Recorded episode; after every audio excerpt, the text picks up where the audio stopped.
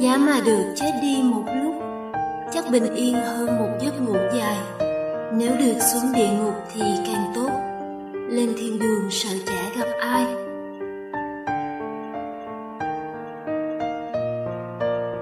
Giá mà được chết đi một lúc, tỉnh dậy xem người ta khóc hay cười, và thử xem mình sẽ cười hay khóc.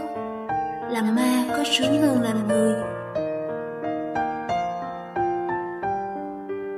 Giá mà được chết đi một lúc, nằm im cho cuộc sống nhỏ tuôn trào. Nếu người ta tống ngay vào nhà xác, cứ thế mà chết cống cũng chẳng sao.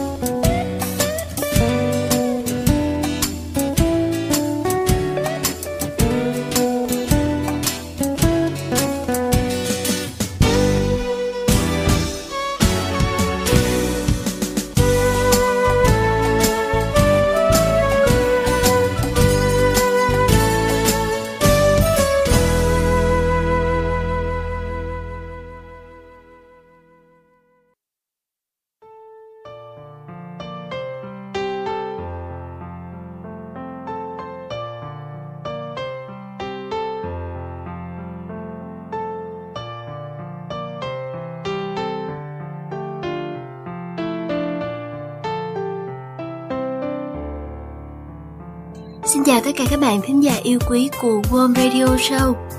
Chắc hẳn các bạn đang cảm thấy giọng của tôi hơi lạ lạ khác với mọi khi phải không? Thú thật với các bạn là tôi đang bị cảm lạnh vì thời tiết mùa đông ở xứ này.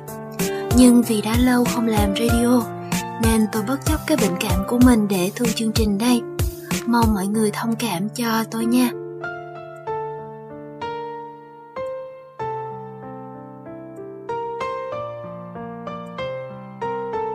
Bài thơ mà các bạn vừa nghe có tên là Giá mà chết đi được một lúc của nhà thơ Nguyễn Thế Hoàng Linh. Lý do tôi chọn bài thơ này để mở đầu chương trình của hôm nay là vì chủ đề tôi muốn làm có sự liên hệ mật thiết với cái chết. Tôi muốn thông qua cái chết để nói về sự sống với các bạn, để mỗi người chúng ta có dịp nhìn lại cuộc sống của mình, không phải chỉ là một năm vừa qua mà là cả đoạn đường mình đã đi qua, để chúng ta có dịp nhận ra sống không phải là một chuyện dễ dàng, mà sống là rất khó.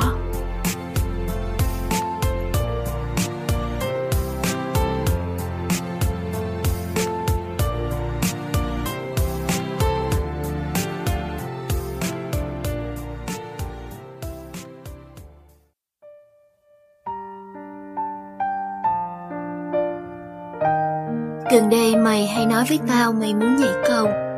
Tao nói đùa, một đứa không thích thể thao như mày bây giờ lại muốn tập nhảy cầu như vận động viên sao? Mày lắc đầu cười. Không phải nhảy cầu trong hồ bơi, mà là nhảy từ cầu xuống sông ấy. Tao lặng người sau câu nói của mày, chưa biết phản ứng thế nào thì mày tiếp tục huyên thuyên. Mày tưởng tượng ra cái ngày mày đứng giữa cây cầu nối liền hai bờ sông và nhìn xuống dòng nước.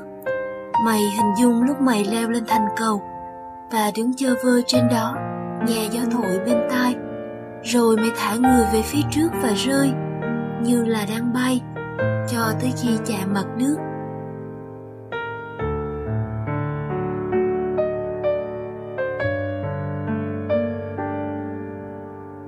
Mày nói tất cả những điều đó với tao nghe thật lãng mạn và bay bổng, giống như kiểu mày đang nghĩ về cuộc hẹn hò với anh chàng mà mày thầm yêu vào một buổi tối đầy nến và hoa hồng.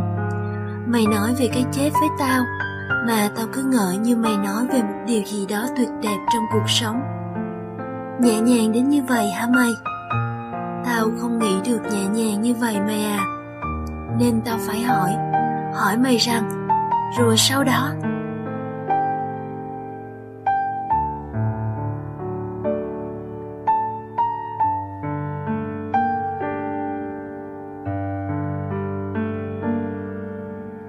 Nụ cười và ánh mắt mơ màng của mày vụt tắt, thay vào đó là sự im lặng. Tao sẽ bơi vào bờ. Mày quay sang nhìn tao và nói câu ấy bằng cái giọng dịu dàng quen thuộc, nhưng tao cảm nhận trong đó là cả một sự quyết đoán. Tao gật đầu. Vậy nhớ kêu tao đem phao cho mày. Tao đã không hỏi vì sao mày lại có suy nghĩ muốn nhảy cầu, dù đầu tao ngổn ngang. Vì tao tin mày nhỏ à. Tao tin dù có gì xảy ra, mày vẫn sẽ bơi vào bờ, sẽ tiếp tục sống để thực hiện lời hứa cho những đứa con của tao với mày chơi thân với nhau từ nhỏ, như hai bà mẹ của tụi nó. Phải không mày?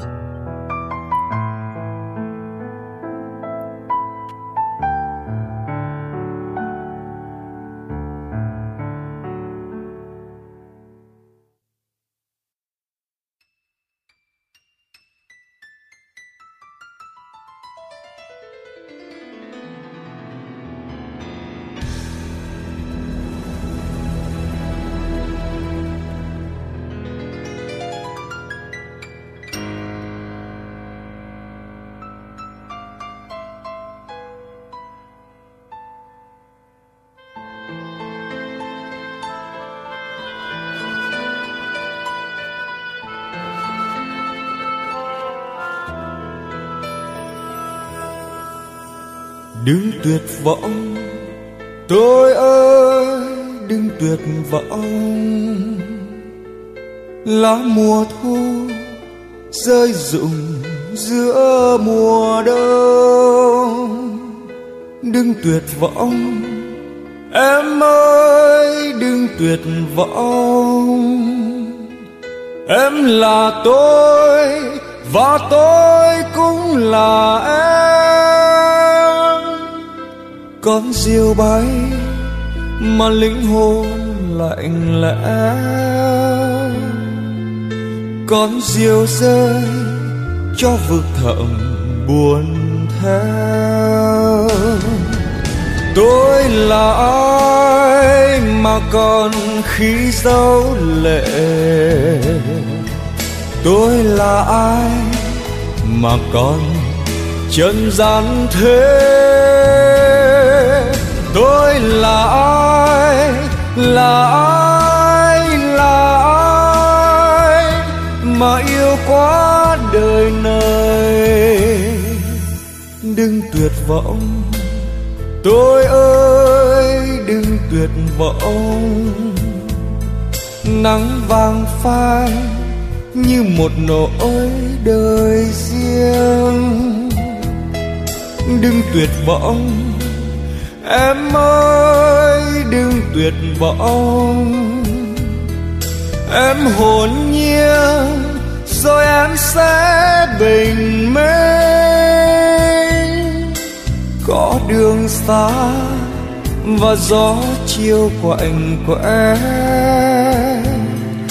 có hồn ai đang nhẹ nhẹ sầu lên.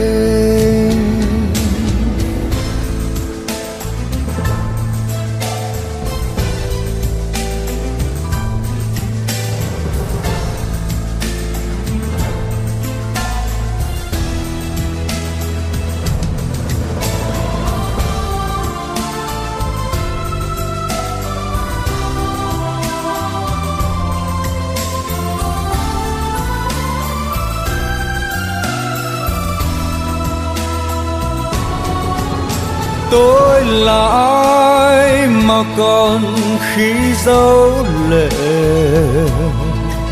tôi là ai mà còn trần gian thế, tôi là ai, là ai, là ai mà yêu quá đời này. Đừng tuyệt vọng tôi ơi, đừng tuyệt vọng. Nắng vàng phai như một nỗi đời riêng. Đừng tuyệt vọng em ơi, đừng tuyệt vọng. Em hồn nhiên rồi em sẽ bình minh. Có đường xa và gió chiều quạnh quẽ, có hồn ai đang nhẹ nhẹ sầu lên. Đừng tuyệt vọng tôi ơi, đừng tuyệt vọng. Đừng tuyệt vọng em ơi, đừng tuyệt vọng. Đừng tuyệt vọng tôi ơi, đừng tuyệt vọng. Đừng tuyệt vọng.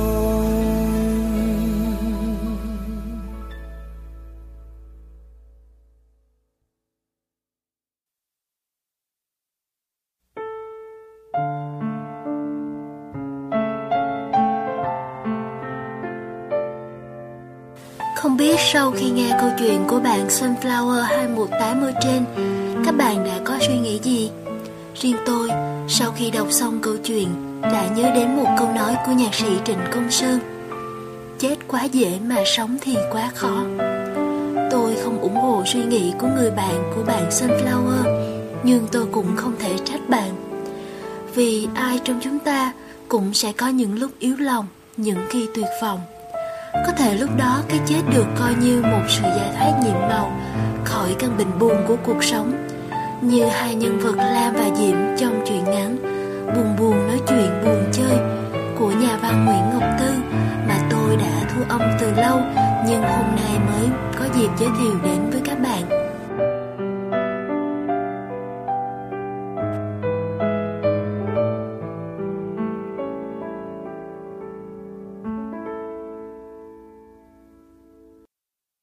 Buồn buồn nói chuyện buồn chơi.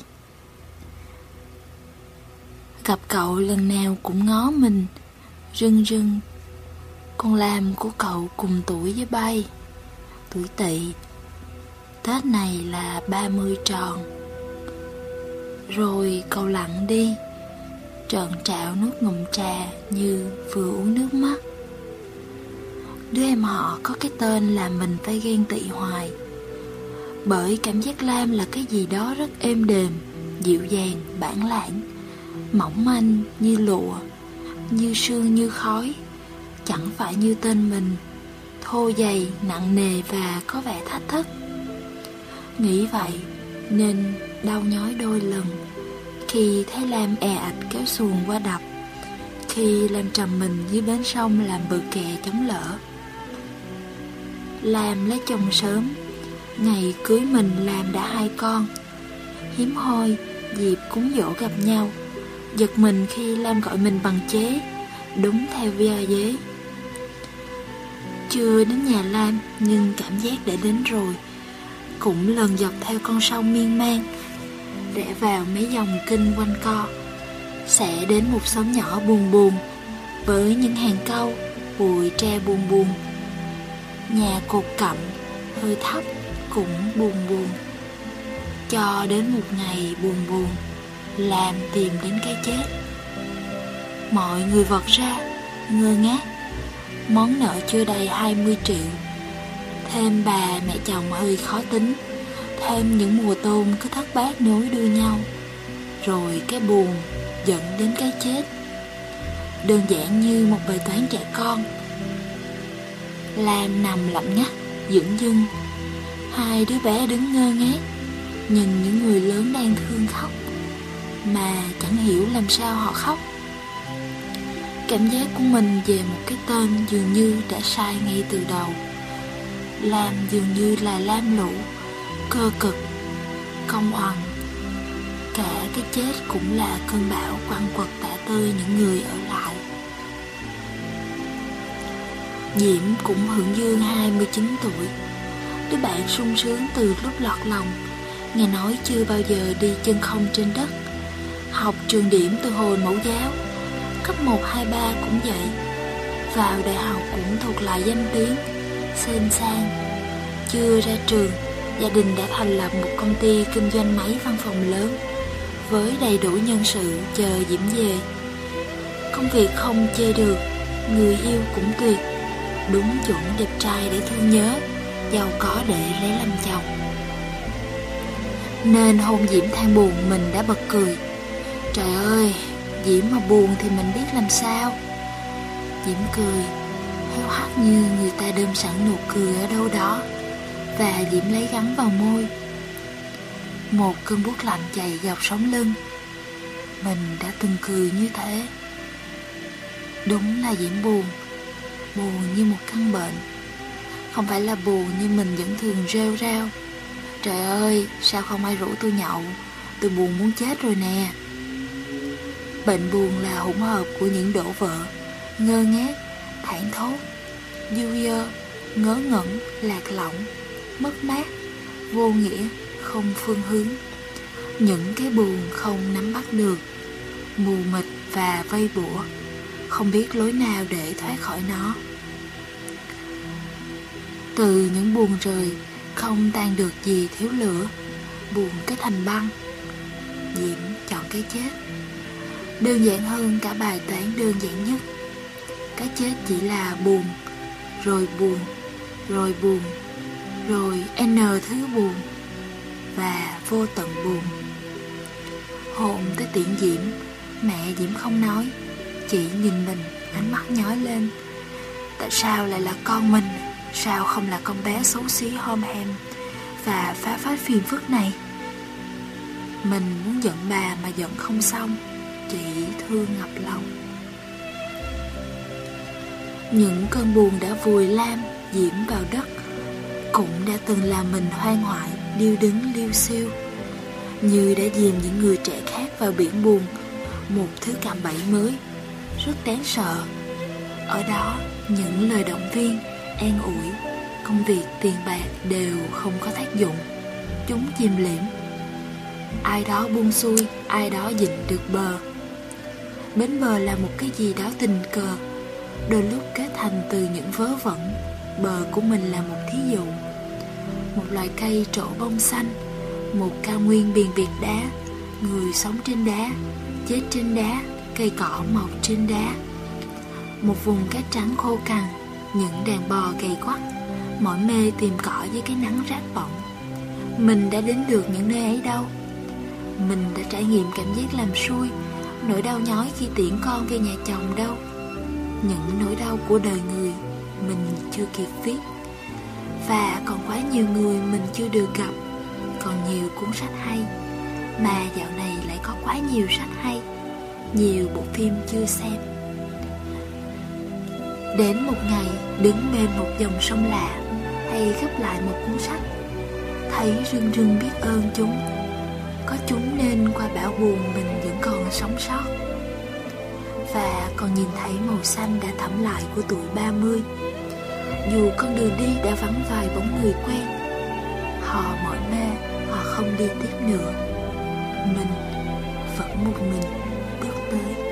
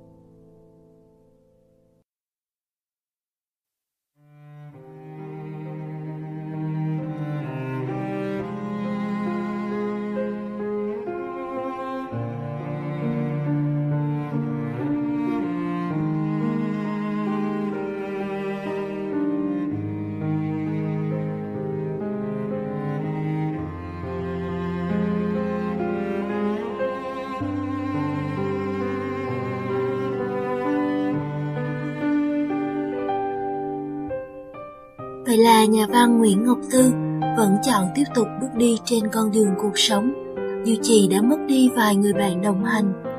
Tôi nghĩ chắc chị phải buồn lắm khi viết ra truyện ngắn Buồn buồn nói chuyện buồn chơi, vì ngay tựa đề đã có tới ba chữ buồn rồi. Nhưng không hiểu sao, dù nội dung truyện rất buồn, tôi vẫn thấy biết ơn chị Tư đã viết ra nó, để tôi cảm thấy may mắn vì mình đã vịnh được vào bờ mà sống tiếp.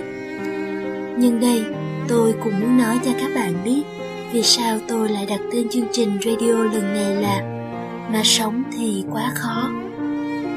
Ngoài việc được trích trong tạm văn, tôi đã mơ thấy chuyến đi của mình của nhạc sĩ Trịnh Công Sơn, thì cụm từ Mà Sống Thì Quá Khó còn gợi cho tôi nhớ đến tâm sự của bạn Aloha Cuộc Sống đã viết trên blog của mình về hành trình giành lại sự sống thật đặc biệt của bạn.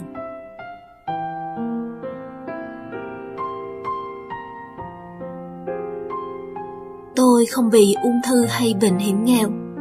Tôi cũng không phải là những người may mắn vừa thoát chết sau một vụ động đất, núi lửa hay lũ lụt. Tôi lại càng không phải là một cụ già gần đất xa trời. Tôi chỉ là một con bé hai mươi tuổi, vừa giành lại cuộc sống của mình khỏi tay thần chết. Tôi vẫn còn sống, sau khi đã tự cố gắng giết mình.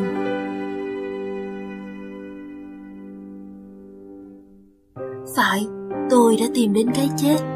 Không phải vì một chàng trai nào đó phụ bạc trong tình yêu, không phải vì công ty phá sản để lại một số nợ khổng lồ, không phải vì áp lực dư luận sau một vụ tai tiếng như những người nổi tiếng. Tôi tìm đến cái chết vì ba mẹ tôi chia tay nhau. Bạn có thể lắc đầu trước cái lý do có vẻ như nhảm nhí của tôi.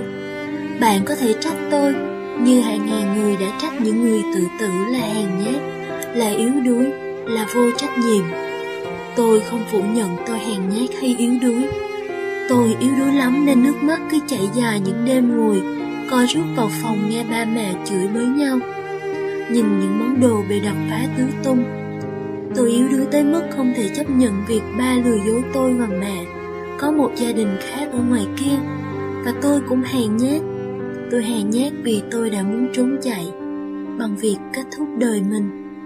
Nhưng xin đừng nói tôi vô trách nhiệm, bởi nếu lúc đó tôi hay những người khác đã tự tử, có thể nghĩ về một trách nhiệm nào đó với gia đình, bè bạn, thì đã không quyết định như vậy.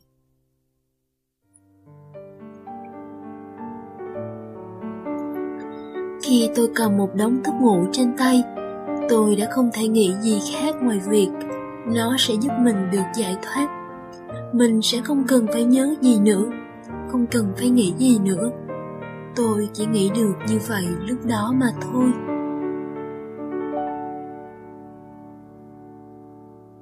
Tôi không biết mình đã chết hay chưa, nhưng tôi nghe thấy tiếng khóc của mẹ, tiếng bước chân người rầm rập, tiếng còi xe cứu thương mơ hồ bên tai. Rồi người ta đút cái gì đó vào cổ họng tôi, và tôi đau, đau lắm.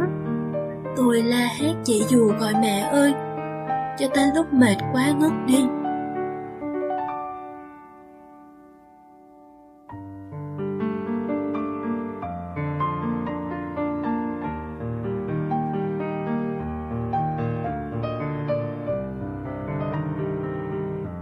Khi tôi mở mắt dậy, thiên đường ở trước mắt của tôi là khuôn mặt lo lắng của mẹ và tiếng kêu của em. Mẹ ơi, chị Hai tỉnh rồi. Mẹ nhìn tôi bằng đôi mắt đầy dấu chân chim mệt mỏi sau một đêm thức trắng. Tôi à khóc nức nở, ôm mẹ vào lòng mà nói trong nước mắt: Con xin lỗi mẹ.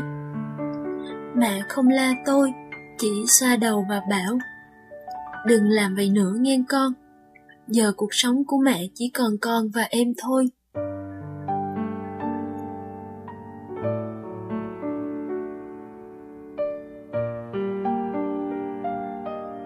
Trong lúc tôi lọc cọc gõ block này thì mẹ tôi đang ngủ ở phòng bên cạnh.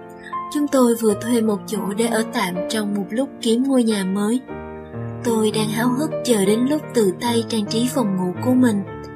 Tôi sẽ vẽ lên tường những bông hướng dương rực rỡ trong ánh mặt trời. Tôi sẽ như những bông hướng dương ấy vươn hướng về phía mặt trời, mẹ của tôi.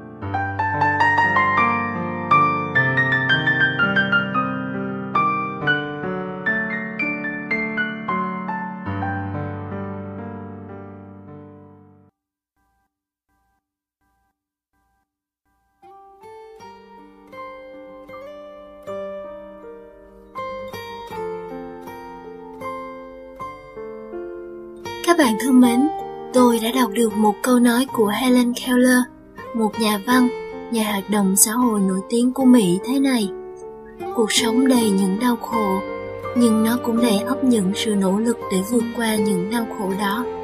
Tôi rất ngưỡng mộ Helen, bởi tôi biết những câu nói của bà không phải chỉ là nói suông, mà nó được rút ra từ chính cuộc đời đầy đau khổ khi còn là một đứa trẻ của bà. Trong chương trình này, tôi xin phép được giới thiệu với các bạn trích đoạn trong bài viết về Helen Keller trong cuốn sách Những người phụ nữ làm thay đổi thế giới, để các bạn có dịp hiểu thêm về cuộc đời của bà.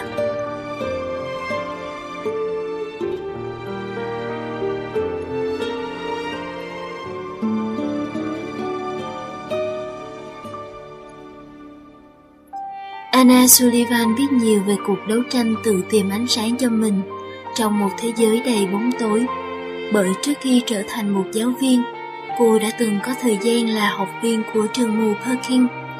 Chưa bao giờ cô cho rằng cuộc đấu tranh đó dễ dàng đối với bất cứ ai, nhưng cô tin bất cứ ai cũng có thể chiến thắng nếu có đủ quyết tâm. Tuy nhiên, khi hai vợ chồng Keller đề nghị cô giúp đứa con gái sáu tuổi của họ, Sullivan thật sự đã không biết phải bắt đầu với cô bé như thế nào.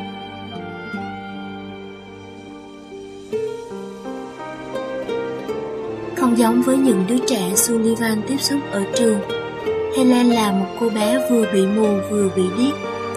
Mới hai mươi tháng tuổi, Helen đã bị mắc một căn bệnh mà bác sĩ thời bấy giờ giải thích là tắc dạ dày và não.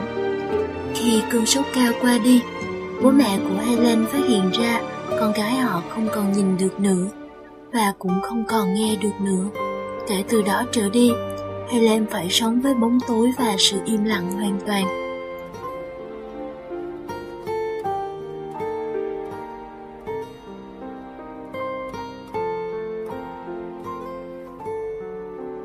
Một đứa bé học giao tiếp bằng cách nào khi nó không thể nói, khi nó không thể nghe người khác nói để bắt chước, không thể nhìn để đoán biết ý nghĩa của lời nói qua nét mặt, cử chỉ và điều bộ của người khác? Làm thế nào để một đứa bé không thể nghe, không thể nhìn, có thể biết được những khái niệm, có thể hình dung được thế giới xung quanh nó? Cô giáo Sullivan không nghĩ ra được cách truyền đạt thông tin nào khác ngoài việc dùng các ngón tay. Rồi một lần trong lúc Helen rửa tay dưới vòi nước, cô bé đã hiểu được nước là gì khi cô Sullivan dùng ngón tay tác động lên lòng bàn tay của Helen để biểu tượng hóa từ nước. Lần đầu tiên Helen biết tên thứ cô bé vẫn uống hàng ngày khi khát, thứ mà cô dùng để tắm rửa, thứ thỉnh thoảng rơi từ trên cao xuống đầu cô. Helen cảm thấy một nguồn sáng ở đâu đó thôi thúc cô bé kiếm tìm. Một lần khác, cô Sullivan đưa cho Helen một con búp bê do những trẻ em ở trường mù làm. Trong khi Helen chơi với con búp bê, cô Sullivan đánh vần từ búp bê lên lòng bàn tay của Helen. Helen thích trò chơi này và ngay lập tức đã bắt chước cô giáo rất nhanh. Cô bé đi tìm mẹ và khoe với mẹ từ mới mà cô học được bằng ngôn ngữ của riêng mình. Mấy ngày sau, cô bé học được một loạt tên của những đồ vật quen thuộc như cái trâm, cái mũ, cái chén, và biết được những động từ thông dụng như đi bộ, đứng hay ngồi.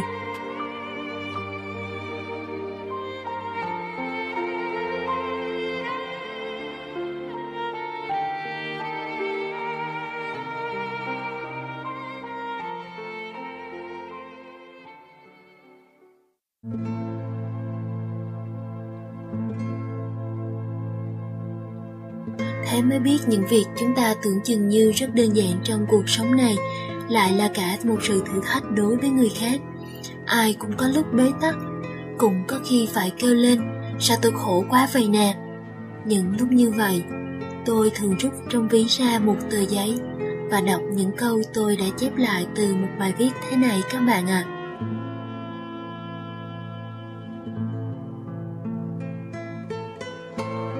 Nếu bạn có thực phẩm để ăn, có quần áo để mặc, có mái nhà che đầu và một nơi nghỉ qua đêm, là bạn đã giàu có hơn bảy mươi lăm phần trăm dân số thế giới rồi. Nếu bạn có tiền tiêu trong ví, có tiền ban phát cho người nghèo, có tiền để dành trong ngân hàng, bạn thuộc tám phần trăm những người giàu nhất trên thế giới này. Nếu sáng nay bạn thức dậy, thấy mình khỏe hơn ngày hôm qua một chút, thì bạn đã may mắn hơn một triệu người không thể sống qua nổi tuần này. Nếu bạn chưa bao giờ trải qua nỗi nguy hiểm của chiến tranh, cô đơn và tù tội, đau đớn của tra tấn, vật vã của đói khát, bạn đã hạnh phúc hơn năm trăm triệu người của thế giới. Nếu bố mẹ bạn còn sống và còn hạnh phúc bên nhau, thì so với thế giới, trường hợp của bạn là không nhiều đâu. Và cuối cùng, nếu bạn đọc được những thông điệp này, thì bạn đã sung sướng hơn hai tỷ người trên thế giới này chẳng bao giờ đọc được thứ gì cả.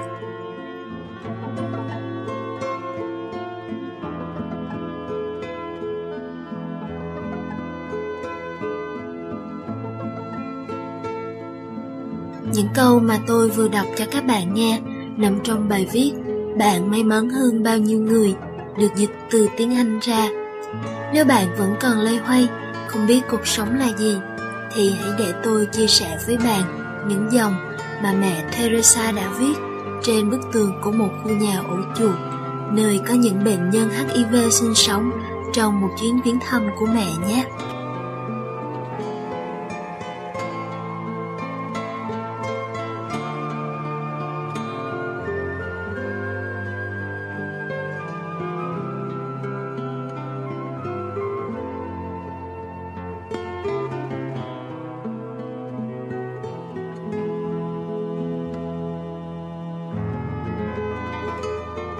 Cuộc sống như một cơ may, hãy nắm lấy nó. Cuộc sống thì rất đẹp, hãy chiêm ngưỡng nó. Cuộc sống như một giấc mơ, hãy đón nhận nó. Cuộc sống như một thử thách, hãy đáp ứng nó.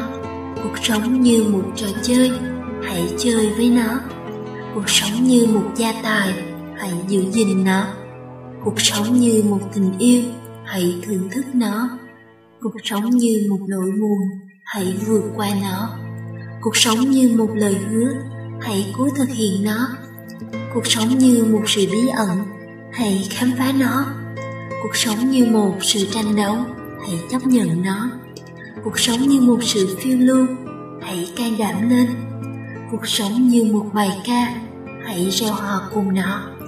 Và cuộc sống thì vô cùng tuyệt diệu, đừng bao giờ phá hủy nó.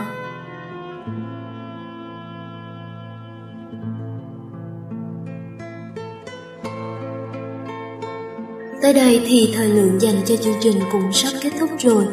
Trước khi chia tay với các bạn, có vài điều tôi muốn tâm sự với các bạn. Cách đây không lâu, một người em gái của bạn tôi đã tự tử, nên tôi muốn làm một chương trình nói về cuộc sống để dành tặng cho bạn ấy và cho tất cả mọi người. Dù thế nào đi nữa, tôi hy vọng các bạn vẫn sẽ tiếp tục sống. Nếu có một lúc nào đó không tìm được lý do nào cho mình để sống, thì bạn hãy cứ nghĩ là mình sống để chờ nghe những chương trình radio mới của Wom cũng được. Chờ coi radio sắp tới Wom sẽ làm về chủ đề gì. Nếu bạn không tìm được ai để chia sẻ tâm sự, bạn có thể gửi email đến cho chúng tôi theo địa chỉ wom radio a còng gmail chấm com. Không biết có giúp gì được cho bạn hay không, nhưng ít nhất Wom Radio sẽ luôn lắng nghe những tâm sự của các bạn. Cuộc sống là một phép mầu nhiệm mà mỗi người chúng ta được sở hữu, để từ đó tạo ra những phép mầu nhiệm khác cho mọi người. Nên đừng bao giờ dùng chính đôi tay của bạn tước đi phép mầu nhiệm ấy, bạn nhé. Khi chương trình được phát sóng thì cũng chỉ còn mấy ngày nữa là đã tới năm mới.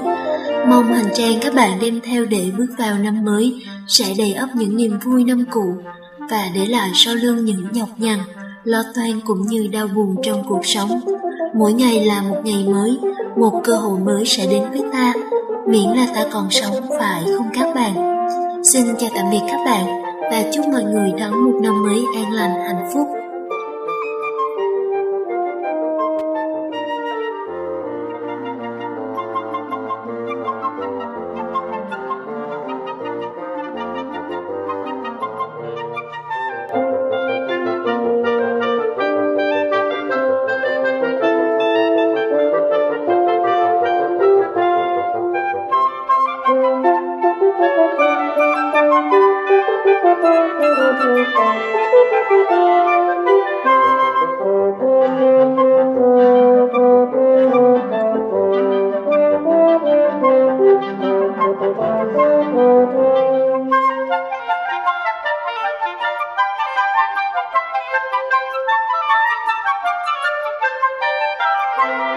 Thank